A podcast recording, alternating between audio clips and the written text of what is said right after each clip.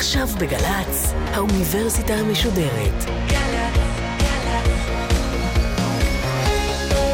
מה שקורה עכשיו.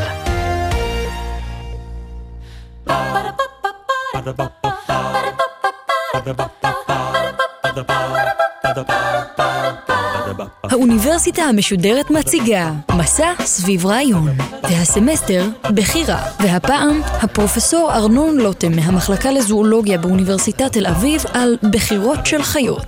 עורכת ראשית מאיה גאייר. שלום, אני ארנון לוטם, המחלקה לזואולוגיה בפקולטה למדעי החיים של אוניברסיטת תל אביב. אה, אני מרצה לאבולוציה ולהתנהגות בעלי חיים, אה, אני בעצם גם חוקר את הדברים האלה, חלק מבחינה תאורטית, חלק בניסויים, בשדה, במעבדה, כאשר עשינו מעבדה זה הגן הזואולוגי של אוניברסיטת תל אביב. יש בעצם היום הרבה עניין בהתנהגות בעלי חיים ובדרך שבה התפתחה במהלך האבולוציה. אה, זה גם בגלל שאנשים אוהבים חיות, אבל אולי גם ובעיקר מכיוון שיש הרבה שימוש בבעלי חיים בחקר המוח, והמדע היום מאמין שהרבה מהמנגנונים שאנחנו משתמשים לקבל החלטות ולעשות את הבחירות שלנו במוח, אה, בעצם התפתחו במהלך האבולוציה ממנגנונים דומים בבעלי חיים. כאשר אני אומר לאנשים שאני עוסק בקבלת החלטות בבעלי חיים, אז אני מקבל כל מיני תגובות לפעמים או הרמת גבה. אה, למשל מקרה שהיה לי לפני כמה שנים, אה, אני ושותפים שלי פרסמנו איזה מאמר בעיתון חשוב, ואז הוזמנתי לדבר על זה בתוכנית של אונו וקירשנבאום. וכאשר אני שם בהמתנה לתור שלי להתראיין, ישב שם עוד אדם שגם הוא חיכה להתראיין, ושאל אותי על מה אנחנו מדברים. אז אמרתי לו שאנחנו הולכים לדבר על הדמיון בקבלת החלטות בין בעלי חיים אה, לבני אדם.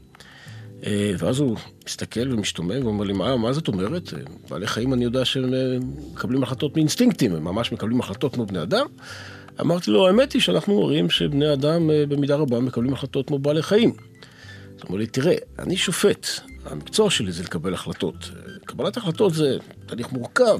אז מיהרתי כמובן לומר ודאי ודאי, אני לא מתכוון לקבלת החלטות כמו בבית משפט, למשהו מסובך, אני מדבר על החלטות פשוטות ביום-יום, שבני אדם ובעלי חיים צריכים לקבל מניסיון. אבל בעודי מתנצל אה, בפני השופט הזה, אני לא ידעתי שכבר בארץ באותו זמן אה, נערך מחקר על ידי קבוצת חוקרים מאוניברסיטת בן גוריון, בשיתוף פעולה עם חוקרים מקולומביה, שבדקו את אה, דפוסי קבלת ההחלטות של שופטים בוועדת השחרורים, שמחליטה אם לשחרר, לתת שחרור מוקדם לאסירים או לא. ומה שהם גילו, שהשופטים מושפעים מאוד מהמרחק של הדיון להפסקת הצהריים. כאשר טרף אחרי ההפסקה הם נוטים להקל יותר, והם מקשיחים את ליבם ככל שהזמן מהפסקת האוכל הולך וגובר. עכשיו, זה לא אומר שהשוטים לא, אין להם שיקול דעת כמובן, אבל זה אומר שגם במצבים שבהם אנחנו חושבים שאנחנו הכי אה, שקולים ורציונליים ושולטים בהחלטות ולא בבחירות שלנו, כנראה אנחנו מושפעים אה, מעייפות, מרעב, מכל מיני גורמים ביולוגיים הרבה יותר ממה שהיינו רוצים אה, להאמין בהם. במהלך ההרצאה היום בעצם ננסה לגעת בקצרה בשתי השאלות הללו, כלומר באיזו מידה בני אדם בוחרים ומקבלים החלטות כמו בעלי חיים, ועל כמה בעלי חיים בוחרים ומקבלים החלטות באופן דומה לבני אדם. This behavior is unique to the dolphins of Florida Bay. Successive generations have learnt it from their parents, and in turn they will teach it to their own young. The ability to pass on such complex behaviors is one of the mammal's greatest talents. It enables them to survive where others would perish. ראשית, אפשר לשאול את השאלה אם בכלל בעלי חיים בוחרים. אה, מצד אחד התשובה היא ודאי, כמעט אה, כל החלטה, כל התנהגות היא בחירה. האם לקום או ללכת לישון, האם אה, לאכול או לא לאכול, האם לחפש מזון במקום אחד, מקום שני, בעצם כל חייהם של בעלי חיים זה רצף בלתי פוסק של החלטות. למעשה אפילו, אפשר לומר שרוב ההחלטות הגדולות שאנחנו מקבלים בימי חיינו, גם בעלי חיים צריכים לקבל אותן. החל מאיפה לגור, מי להזדווג, מי להקים משפחה, כמה צאצאים להביא לעולם, כמה להשקיע בהם, ממה להתפרנס, האם להתפרנס בכוחות עצמי או להתפרזת על אחרים, האם להיות, לעזור לזולת או בעצם להיות אנוכי. ובעצם המחקר, יש מחקרים די מפורטים על השאלות האלה בבעלי חיים, ויש פה הרבה הקבלה ושיתוף פעולה בין אה, ביולוגים שחוקרים את זה בבעלי חיים, לבין אה, פסיכולוגים, אנשי מדעי מוח, כלכלנים אפילו שחוקרים את זה באדם, בגלל הנטייה לנסות למצוא את הבסיס המשותף של כל של נפש האדם ושל הבסיס הביולוגי שלה. מה שמעניין בלחקור את הדברים האלה בחיות בר, שאצל חיות בר ההחלטות האלה זה ממש עניין של חיים ומוות. אם ניקח למשל אה, ציפור קטנה כמו דרור, ההחלטות שהיא מקבלת בנושא קבלת מזון במשך היום, אם זה בזמן בחורף, בימי החורף, יכולות לקבוע אם היא תשרוד את הלילה, אם היא תחיה או תמות. This new lake provides fresh opportunities for the hungry family. The caiman weighs his options. He will eat just about anything he can get his jaws on, living or dead. זאת אומרת, יש בטבע לחץ בלתי פוסק אה, על בעלי חיים לקבל את ההחלטות הנכונות. זה אומר שבעלי חיים שהמוח שלהם אה, מייצר, אוסף נתונים, מאבד אותם, לומד ומייצר החלטות נכונות, ישרדו ויצליחו להעמיד צאצאים בצורה יותר טובה מבעלי חיים אחרים. והצאצאים האלה מן הסתם ירשו את התכונות שמאפשרות ליצור איזשהו מוח שיודע לקבל החלטות, לאסוף מידע לקבל החלטות נכונות. לעומת זה בעלי חיים שאין להם את היכולות האלה, היכולות האלה הן קצת נחותות, הם לאט לאט ילבו מהעולם. זאת אומרת, יש לנו סיבה לצפות שבעלי חיים בטבע יקבלו את ההחלטות הנכונות, מה שנקרא הרציונליות מבחינה אבולוציונית. החלטות שעוזרות להם לשרוד ולהתרבות יותר טוב. In the sweeping wilderness of Yellowstone, no creature could challenge the mighty bear. Then came the return of a formidable rival. Tall, rangy wolves from the north now stake their claim to Yellowstone. And somewhere in the backcountry, an epic battle unfolds. עכשיו, אם כל זה נכון, השאלה למה כל הזמן שאנחנו מדברים על קבלת החלטות בבני אדם, מספרים לנו שאנחנו לא רציונליים. גם אנחנו, המוח שלנו עבר אבולוציה, והיינו מצפים שהוא איזושהי צורה, אה, אה, מקבל החלטות נכונות. על הדברים האלה יש לא מעט מחקר, ואני אבחר למשל דוגמה, דוגמה שאנחנו כן מבינים אותה כדי להסביר את הנושא הזה. בוא נניח שאנחנו לוקחים, נותנים לבן אדם לשחק איזשהו משחק. אה, מין מכונת הימורים קטנה כזו, שיש בה שני כפתורים, אה, כחול וצהוב. הכפתור הצהוב מזכה אותך בשקל בהסתברות של 70 אחוזים. והכפתור הכחול מזכה אותך בשקל רק בהסתברות של 30 אחוזים. עכשיו, במשחק הזה, כמובן שהפתרון האופטימלי וההגיוני ביותר זה ללחוץ כל הזמן על הכפתור הצהוב. אה, אבל אם ניקח בני אדם, ולא נגיד להם את האחוזים מראש, אלא ניתן להם ללחוץ על הכפתורים ולגלות את החוקיות הזו בהדרגה. אנחנו נראה שלמרות שהם מפתחים העדפה על הכפתור הצהוב, הם ממשיכים לחקור וללחוץ גם על הכפתור הכחול. ולמעשה מה שהם עושים זה בדיוק מה שבעלי חיים יעשו באותו מצב. באותו מצב. זאת אומרת, אם ניתן לדבורים למשל לשוטט בשדה בין פרחים צהובים ופרחים כחולים, כאשר הפרחים הצהובים נותנים צוף בהסתברות של 70 אחוז, והפרחים הכחולים נותנים אותה כמות של צוף בהסתברות של 30 אחוז, גם הדבורים יפתחו העדפה לצהוב, אבל ימשיכו לחקור ולבקר בפרחים הכחולים. עכשיו, מבחינת המשחק הזה, זה מין בזבוז של זמן על, על ללחוץ על הכפתור הלא נכון. אבל בטבע למשל, ההתנהגות הזו יש בה היגיון מסוים, מכיוון שהטבע הוא לא משחק מחשב, הוא לא משחק הקרלות, אלא הוא עובר שינויים. ודווקא אם יש פתרון אחד טוב, שזה נניח הפרח הצהוב, היינו מצפים שאחרי כמה זמן, אם כולם ילכו אליו, הוא יתכלה, ואז יהיה דווקא טוב להיות בין הראשונים שלמד שכמות המזון בפרחים הכחולים דווקא עלה, או שהיא אפשרות מועדפת יותר. כך שבעצם ההתנהגות הפשוטה הזו, שנראית לנו אולי לא רציונלי בני המשחק שהצבנו לבני אדם, יש לה היגיון, היא פשרה סבירה בטבע לעולם ש... משתנה אה, מדי פעם. אה, יש כמובן דוגמאות גם יותר מסובכות יותר, לא את כולן אנחנו מבינים, אבל יותר ויותר מחקרים שחוקרים באמת מצבים של אה, אה, לקיחת סיכון או קבלת החלטות במצבי סיכון, אה, אנחנו רואים שיש הרבה דמיון בקבלת החלטות שבני אדם ובעלי חיים עושים כאשר הם צריכים ללמוד מניסיון. אה, נראה לנו שגם בני אדם וגם בעלי חיים מקבלים החלטות די, מהיר, די מהירות על סמך מדגם יחסית קטן או כללי למידה די פשוטים. ואחת הבעיות של זה זה שהם בממוצע מקבלים החלטות סבירות, אבל למשל הם נוטים לעשות הערכת חסר של מקרים נדירים.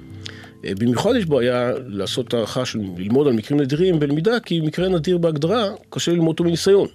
למשל, דוגמה מאוד ברורה לבני אדם זה הצורך ללמוד מניסיון על תאונות או על נפילות בבורסה. אנחנו יודעים את זה תאורטית, זאת אומרת, כל אחד יודע למשל שלא כדאי לאבד חיים ברגע, אבל בפועל, מהניסיון שלנו שאנחנו נוהגים בכביש, אם אנחנו נוסעים מהר או עוברים באור צהוב, אנחנו בעצם מקבלים חיזוק חיובי. אנחנו לא, ברוב המקרים לא עושים תאונה, לא תופס אותנו שוטר, ולכן הנטייה שלנו היא, היא דווקא לעשות את העבירות האלה. אמ, מבחינה זו אפשר לומר בעצם שאנחנו קצת מתנהגים מוחיות על הכביש, מבחינה זו המנגנונים של קבלת החלטות שמשמשים אותנו כאשר אנחנו ביום יום מתנהגים, נוהגים בכביש, הם די דומים לאותם מנגנוני למידה והתנסות פשוטים שבעלי חיים משתמשים בהם. אה, אם נרצה לשנות את דרכנו, לא תמיד עוזר ההטפה התאורטית, אלא אם כן נחווה תאונה, או אם כן יתפוס אותנו שוטר וייתן לנו קנס, הניסיון המעשי הוא זה שעובד. כיוון שקשה ללמוד על אירוע נדיר מניסיון, אה, בטבע לבעלי חיים יש שני פתרונות אפשריים לסיפור הזה. אה, למשל, הצורך ללמוד להכיר נחשים. לא כל בעל חיים פוגש נחש, ויש דברים שבבעלי חיים ההיכרות איתם היא מה שנקרא מולדת, היא בגנים. יש לא מעט בעלי חיים שהפחד שלהם מסכנות כמו טורפים או נחשים הוא פחד מולד, ואז לא צריך ללמוד אותו מניסיון. אה, גם לנו יש כל מיני פחדים מולדים, אבל הם לא תואמים בהכרח לחיים המודרניים. אין לנו פחד מולד מתאונות דרכים או מסכנות דומות או נפילויות בבורסה, ולכן אנחנו חשופים לסכנות האלה. השיטה השנייה שבעלי חיים מפתחים כדי באמת להתגבר על, על הנדירות של, של אירועים וללמוד עליהם, אה, זה למידה חברתית. זאת אומרת, אה, אם נסתכל למשל על להקה של ציפורים או להקה של קופים, אה, הסיכוי שכל אחד מהם לפגוש סכנה הוא אולי קטן, אבל כלהקה, מישהו מהם יפגוש את זה. ואנחנו רואים למשל שאם להקת ציפורים, פרט אחד אה, מזהה נחש או מזהה ינשוף, איזה טורף, אז הוא מיד צועק ומזעיק את כל חברי הקבוצה, ואז נוצרת מין התגודדות כזו, הם כולם מתאספים סביב וצועקים על הטורף, וזה נותן הזדמנות לפרטים שמעולם לא פגשו את הטורף הזה, את הנחש או את הינשוף, ללמוד ולהכיר אותו. זאת אומרת, יש פה מצב של למידה חברתית אה, שהיא אה, יכולה להפוך אירוע שהוא נדיר ברמת הפרט לאירוע די שכיח ברמת הקבוצה. וליצור מין מה שנקרא שיתוף מידע, או חוכמת ההמונים, זה דברים שאנחנו היום מדברים עליהם כדברים מאוד אה, אופנתיים היום, אבל בעצם בעלי חיים המציאו את זה הרבה לפנינו, והרבה מאוד מההחלטות שמקבלים בעלי חיים חברתיים, הם בעצם מבוססים על מין חוכמת ההמון או על אינפורמציה משותפת כזו. And their elders have shown them something valuable. Together, they can challenge a grizzly and defeat it. עכשיו, כשבעלי חיים מתחילים לחיות בקבוצה ולשתף מידע, אה, זה מוביל לבעיה אחרת. הבעיה היא די מוכרת לנו כבני אדם, וזו הבעיה של טפילות חברתית. אה, מה זאת אומרת? זאת אומרת שאם בעצם יש פרטים אחרים שיכולים לעבוד קשה ולמצוא מזון, למה שאני אעבוד קשה ואחפש מזון בעצמי? אני יכול פשוט לעקוב אחריהם וללכת אה, לאכול ממה שהם מצאו. בעלי חיים לא פראיירים, הם עושים את זה כל הזמן. אם למשל תסתכלו על להקה של אה, דרורים בקפיטריה או על הדשא, אתם תראו שבעצם חלק מהם מחפשים מזון ומתאמצים ומסתכלים, וחלק מסתכלים סביב ומחפשים אה, מישהו שמצא מזון, וברגע שהוא מצא, מצטרפים אליו לחגיגה ואוכלים מצידו. אנחנו קוראים לטיפוסים האלה מחפשים ועוקבים, או לפעמים קוראים להם בספרות המדעית בשם יצרנים וגזלנים. אה, הדבר הזה בעצם קיים בהרבה מאוד חברות של בעלי חיים. והשאלה היא בעצם איך הם בוחרים, מה כדאי לך להיות אם אתה דרור, להיות נצלן או להיות יצרן, לחפש לבד או לעקוב אחרי מישהו. התשובה לשאלה הזו היא בעצם אה, תלוי, תלוי בפרטים אחרים באוכלוסייה עושים. זאת אומרת, ברור שאם אתה חי באוכלוסייה שכולם חרוצים ומחפשים מזון, חייך יהיו קלים אם אתה פשוט תלך אחרי אחרים ותהנה מהשאריות שלהם. מצד שני, אם כולם יהיו עוקבים כמוך, אז לא יהיה הרבה פרטים שמוצאים מזון, ואז כולכם תצטרכו להמתין עד שמישהו יטרח למצוא מזון, ולהתחלק בכל השאריות, ואז יהיה כפר צפוף יותר. זה בעצם דוגמה קלאסית למצבים שבהם ההחלטה על האסטרטגיה שכדאי לבחור בה, תלויה באסטרטגיות שפרטים אחרים נוקטים באוכלוסייה, וזה בדיוק המצב שבו אנחנו משתמשים בתורת המשחקים. גם פה יש הקבלה בין מה שקורה בבעלי חיים לבני אדם, והפעם הבחינה של הקבלה בין uh, תורת המשחקים הכלכלית לבין תורת המשחקים האבולוציונית. שמסבירה לנו התנהגויות ואבולוציה של התנהגות בבעלי חיים. למעשה, הרבה לפני שבני אדם פיתחו את תורת המשחקים הכלכלית, בעלי חיים היו צריכים לקבל החלטות במצב שהוא בעצם משחק, שהם צריכים לקבל החלטות בהתאם למה שפרטים אחרים אה, אה, מתנהגים מולם באותו משחק, כמו במשחק הזה של אה, יצרן אה, נצלן. איך למשל דרורים מקבלים החלטות? אנחנו למשל יודעים שדרורים מנסים שתי האסטרטגיות, מנסים קצת לחפש לבד, מנסים קצת ללכת אחרי אחרים, והם נוטים לפתח נטייה לעשות יותר את מה שהצליח להם יותר. אנחנו גם הראינו למשל שדרורים שיכולת הלמידה שלהם יותר מהירה, יש סיכוי גבוה יותר שהם יחפשו מזון לבד. לעומת זה דרורים שקשה להם ללמוד לבד, יש יותר סיכוי שיהפכו להיות אה, נצלנים. The differences are only in the animals themselves, their strategies and their settings.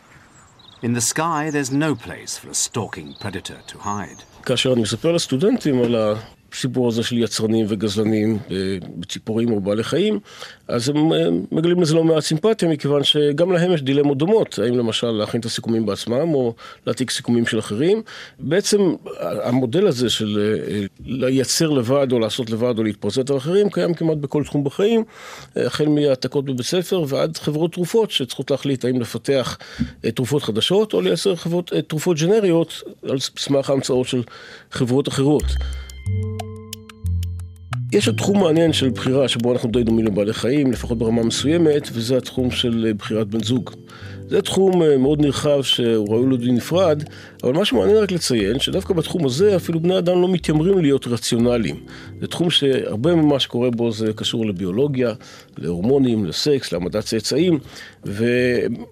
בתחום הזה אה, אה, די ברור לנו שהביולוגיה משחקת תפקיד אה, מאוד נכבד.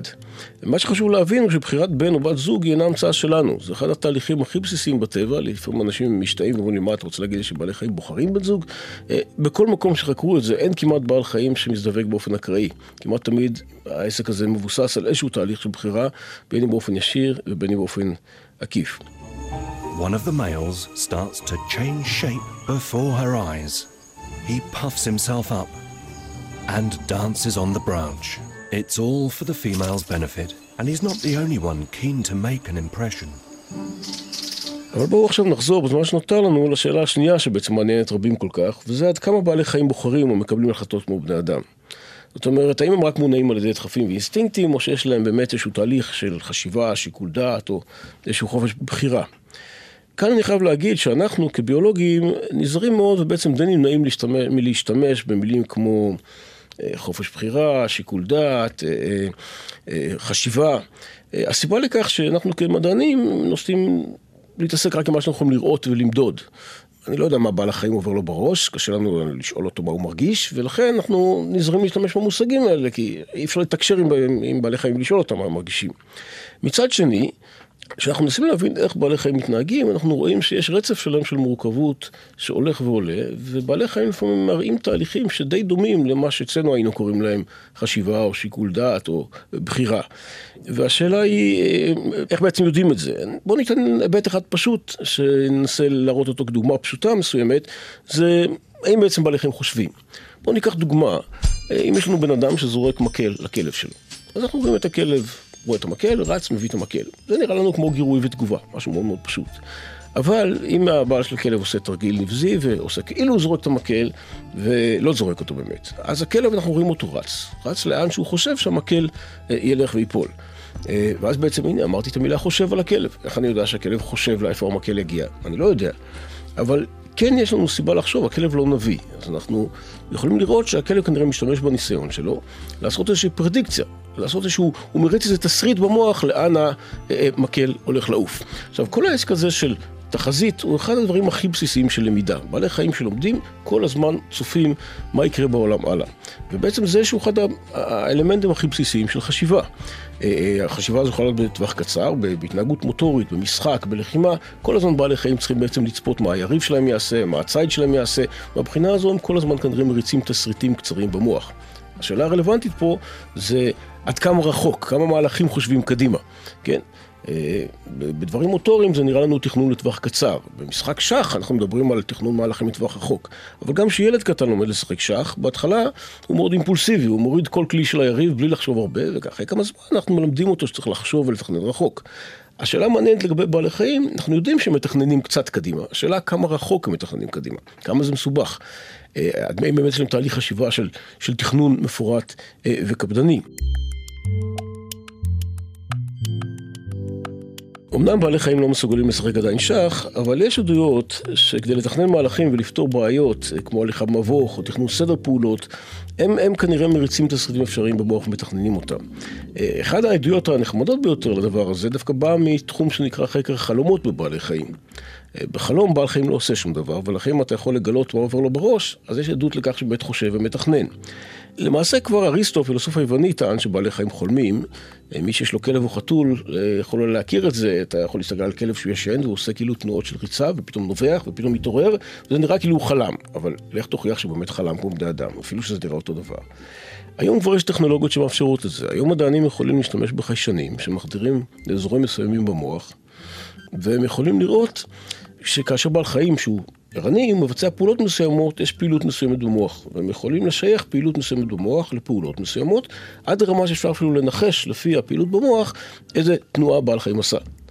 עכשיו, איך זה קשור לשינה וחלומות? מה שמסתבר שאתה מכניס לחיישנים האלה לבעל חיים שישן, אתה פתאום יכול לראות שהוא מייצר את, ה, אה, אה, את התנועות האלה, כאילו הוא חולם על התנועות האלה. למשל, המחקר הראשון שעשו את זה, הראו שחולדות שלמדו במשך היום לרוץ במבוך, כאשר הן ישנות בלילה, הן מריצות פעילות שהיא בעצם זהה לפעילות של ריצה במבוך, ואתה יכול אפילו לדמיין איפה הן רצות במבוך. מחקר אחר הראה את זה על אה, ציפור קטנה בשם זוברפינץ', שבה הזכרים מתרגלים, כשהם לומדים לשיר, הם מתרגלים את השירה ביום. וכאשר בדקו מה קורה אצלם בלילה, ראו שבלילה תוך כדי שינה הם מייצרים פעילות מוחית, שאתה ממש יכול לתרגם מתוכה את המוזיקה של השירים שהם מתרגלים במשך היום. זאת אומרת, יש לנו עדויות לכך שבעלי חיים אה, עוש, מריצים לשם תסריטים בראש ועושים משהו דומה לחשיבה, כדי באמת לבנות רצפים או לתכנן פעולות שהן יותר מורכבות. עכשיו, אם כבר הגענו לדבר על בניית רצפים התנהגותיים ועל שירה בציפורים, אחת השאלות המרתקות ביותר זה באמת עד כמה רחוקים בעלי חיים מהיכולת להשתמש בשפה או לייצר ממש משפטים. עכשיו, איך קשורה שפה לבחירה או קבלת החלטות? האמת היא שאם נחשוב על זה, כשאתה מדבר, אתה כל הזמן צריך לבחור מילים ולבנות משפט ולקבל החלטות. מבחינה קוגניטיבית, שפה זה אחת הרמות המסובכות ביותר והמורכבות ביותר של בחירה וקבלת החלטות. עכשיו, בעלי חיים לא ממש עושים את זה. האמת היא די מוסכם היום על חוקרים, שבעלי חיים אמנם מתקשרים ומחליפים סימנים, אבל אין אצלם משהו ברמה של שפה בבני אדם. שפה בבני אדם זה דבר שבאמת הוא ייחודי למין האנושי.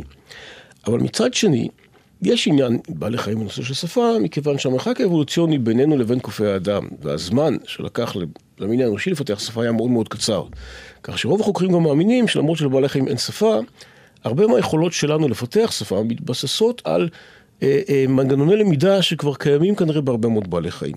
ומנגנוני הלמידה האלה זה כנראה מנגנוני למידה שמאפשרים לבעלי חיים לעשות סדר בעולם, ללמוד רצפים בעולם, ללמוד חוקיות סטטיסטית בעולם. הרי גם בטבע יש דקדוק מסוים, יש חוקים, יש כללים, עצים יוצאים מהאדמה, יש להם ענפים, יש ענפי משנה, יש עלים, יש בטבע חוקיות מסוימת, וגם בעל חיים שרוצה ללמוד את סביבתו ולמצוא מזון או להימלט מטורפים, צריך ללמוד את החוקיות הזו. Meet Griffin. The star of the avian learning experiment, an experiment to prove that parrots are capable of more than just parroting.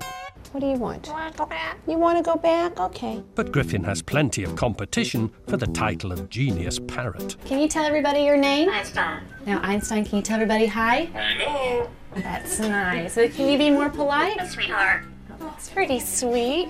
כדי לבחון את הרעיון הזה, שבעצם לבעלי חיים יש יכולת בסיסית שהיא כבר די דומה ליכולת שלנו ללמוד חוקיות בעולם שמאפשרת לנו ללמוד שפה, אה, אני במשך השנים האחרונות משתף פעולה עם קבוצת חוקרים מקורנל, וחלק מזה, סטודנט שלי בשם אורן קולודני, יחד עם שותף שמעון אדלמן ממחלקה לפסיכולוגיה באוניברסיטת קורנל, אנחנו יצרנו תוכנת מחשב פשוטה, שבעצם מנסה ללמוד סביבה וירטואלית כמו זאת שבעל חיים חי בה. היא מנסה ללמוד את החוקיות של הסביבה הזו. והתוכנה הזו שבעצם פותחה כדי לדמות מצב שבעלי חיים לומדים את החוקיות בסביבה שלהם, בחנו אותה כמה היא יכולה אחר כך להתמודד עם דבר כמו שפה. ואתה יכול לבחון אותה על ידי כך שאתה נותן לתוכנה הזו מאגרי מידע שמכילים משפטים שילד קטן שומע במהלך שנותיו הראשונות. וכאשר אתה נותן את הדבר הזה בעצם למחשב, המחשב מראה לך שהוא מסוגל לבנות משפטים שהם גם סבירים מבחינה דקדוקית וגם הגיוניים מבחינה סמנטית, אה, כך שבעצם מנגנוני הלימוד הפשוטים שמאפשרים לבעלי חיים ללמוד, למצוא חוקיות בעולם שלהם, הם לא נורא רחוקים מהיכולת שלנו אה, אה, להשתמש בשפה. זה עדיין לא אומר שבעלי חיים הם כמו בני אדם, המרחק הוא עדיין מאוד מאוד רב, אבל השאלה שנשארת תמיד פתוחה, זה האם באמת יש לבעלי חיים שיקול דעת ובחירה חופשית. עכשיו, אם שיקול דעת זה הנטייה לחשוב בזהירות ולחשוב עוד פעם ועוד פעם לפני שמחליטים, אז גם את זה אני יכול להגיד לכם שבעלי חיים עושים. זאת אומרת, כשאתה נותן לבעל חיים בעיה קשה יותר, לוקח לו יותר זמן לחשוב על זה. וזה נראה כאילו שהוא חוזר על תהליך קבלת החלטות כמה פעמים עד שהוא מוציא לפועל החלטה. למשל, יש ציפורים שקוקיית הפילה מטילה להם ביצה בתוך הקן. כאשר הביצה הזאת דומה לביצים שלהם, לוקח להם יותר זמן עד שהן מחליטות לזרוק אותה. עכשיו, זה לא סתם שלקח להם זמן להבחין בה. הם על ההתחלה כבר רואים שהם הבחינו בה, הם מתחילות לנקר, הם מתחילות לטפל בה בצורה כ... של חפץ חשוד. אבל לוקח לפעמים יומיים שלושה עד שהן בסוף מחליטות לזרוק אותו מהקן. יותר מזה, אם נשים לידם קוקייה בוגרת ליד הקן, אז הם יזרקו את הביצה החשודה הרבה יותר מהר. זאת אומרת, נראה לנו ממש שהן מקבלות פה, הן אוספות פה מידע על הסביבה והן מקבלות פה איזשהו מנגנון שלהם של החלטה. עכשיו, לקרוא לזה שיקול דעת, זה סוג של שיקול דעת, זה מין מנגנון שמשלב מידע אה, אה, ומחליט מתי בעצם להוציא לפועל אה, החלטה. עד כמה דבר כזה הוא, הוא, הוא מודע, זה בעיה פילוסופית גדולה. אנחנו לא יודעים כמה בעלי חיים מודעים למה שהם עושים. סביר להניח שהם פועלים בעסק הזה כמו איזה אוטומט, הייתי אומר אוטומט משוכלל יותר, אוטומט מורכב יותר. אבל השאלה היא עד כמה אנחנו בני אדם אה, מאוד שונים מזה. זאת אומרת, זו בדיוק השאלה, מתי מערכת אוטומטית שהופכת להיות מורכבת יותר ויותר, מתחילה להיחשב למערכת שבה אה, יש בחירה חופשית. האם לנו עצמנו יש באמת בחירה חופשית? להמחיש את השאלה הזו, בואו ניקח דוגמה מסוימת. אה, נניח שהשארנו עוגת שוקולד על השיש במטבח, לאורחים. והבת הקטנה שלנו באה, אה, התאפקה ולא לקחה. אנחנו נשבח אותה על כך שהיא בחרה בחירה נכונה. מצד שני, נניח שהכלבה שלנו באה לעוגה הזו, היא יודעת שזה אסור, ולא נגעה. אז מה אנחנו נגיד, שהיא קיבלה בחירה חופשית? לא, אנחנו מן הסתם נגיד שהיא מאולפת והיא כלבה טובה. מה ההבדל? בעצם המדע היום לא יודע לתת לנו תשובה מאוד מדויקת על ההבדל בין שני המקרים האלה. אה, בשני המקרים מדובר על בחירה. במצב אחד אנחנו נוטים לייחס את זה לבחירה יותר, אה, בחירה חופשית ומודעת, במצב שני אנחנו נוטים לייחס את זה לאילוף. מעניין לציין שבעצם אנחנו לא נותנים אחריות פלילית אה, לבעלי חיים, כי אנחנו מניחים שאין להם שיקול דעת ובחירה חופשית. אבל אנחנו גם לא אה, מכילים אחריות פלילית על ילדים, מסיבות די דומות. אז איפה עובר הקו בין הכלב לבין הילד, או בין הילד לבין הבוגר? כיוון שהמדע אה, לא יכול לתת לנו תשובה מאוד ברורה, אז אה, אני משאיר את זה לשיקול הדעת שלכם.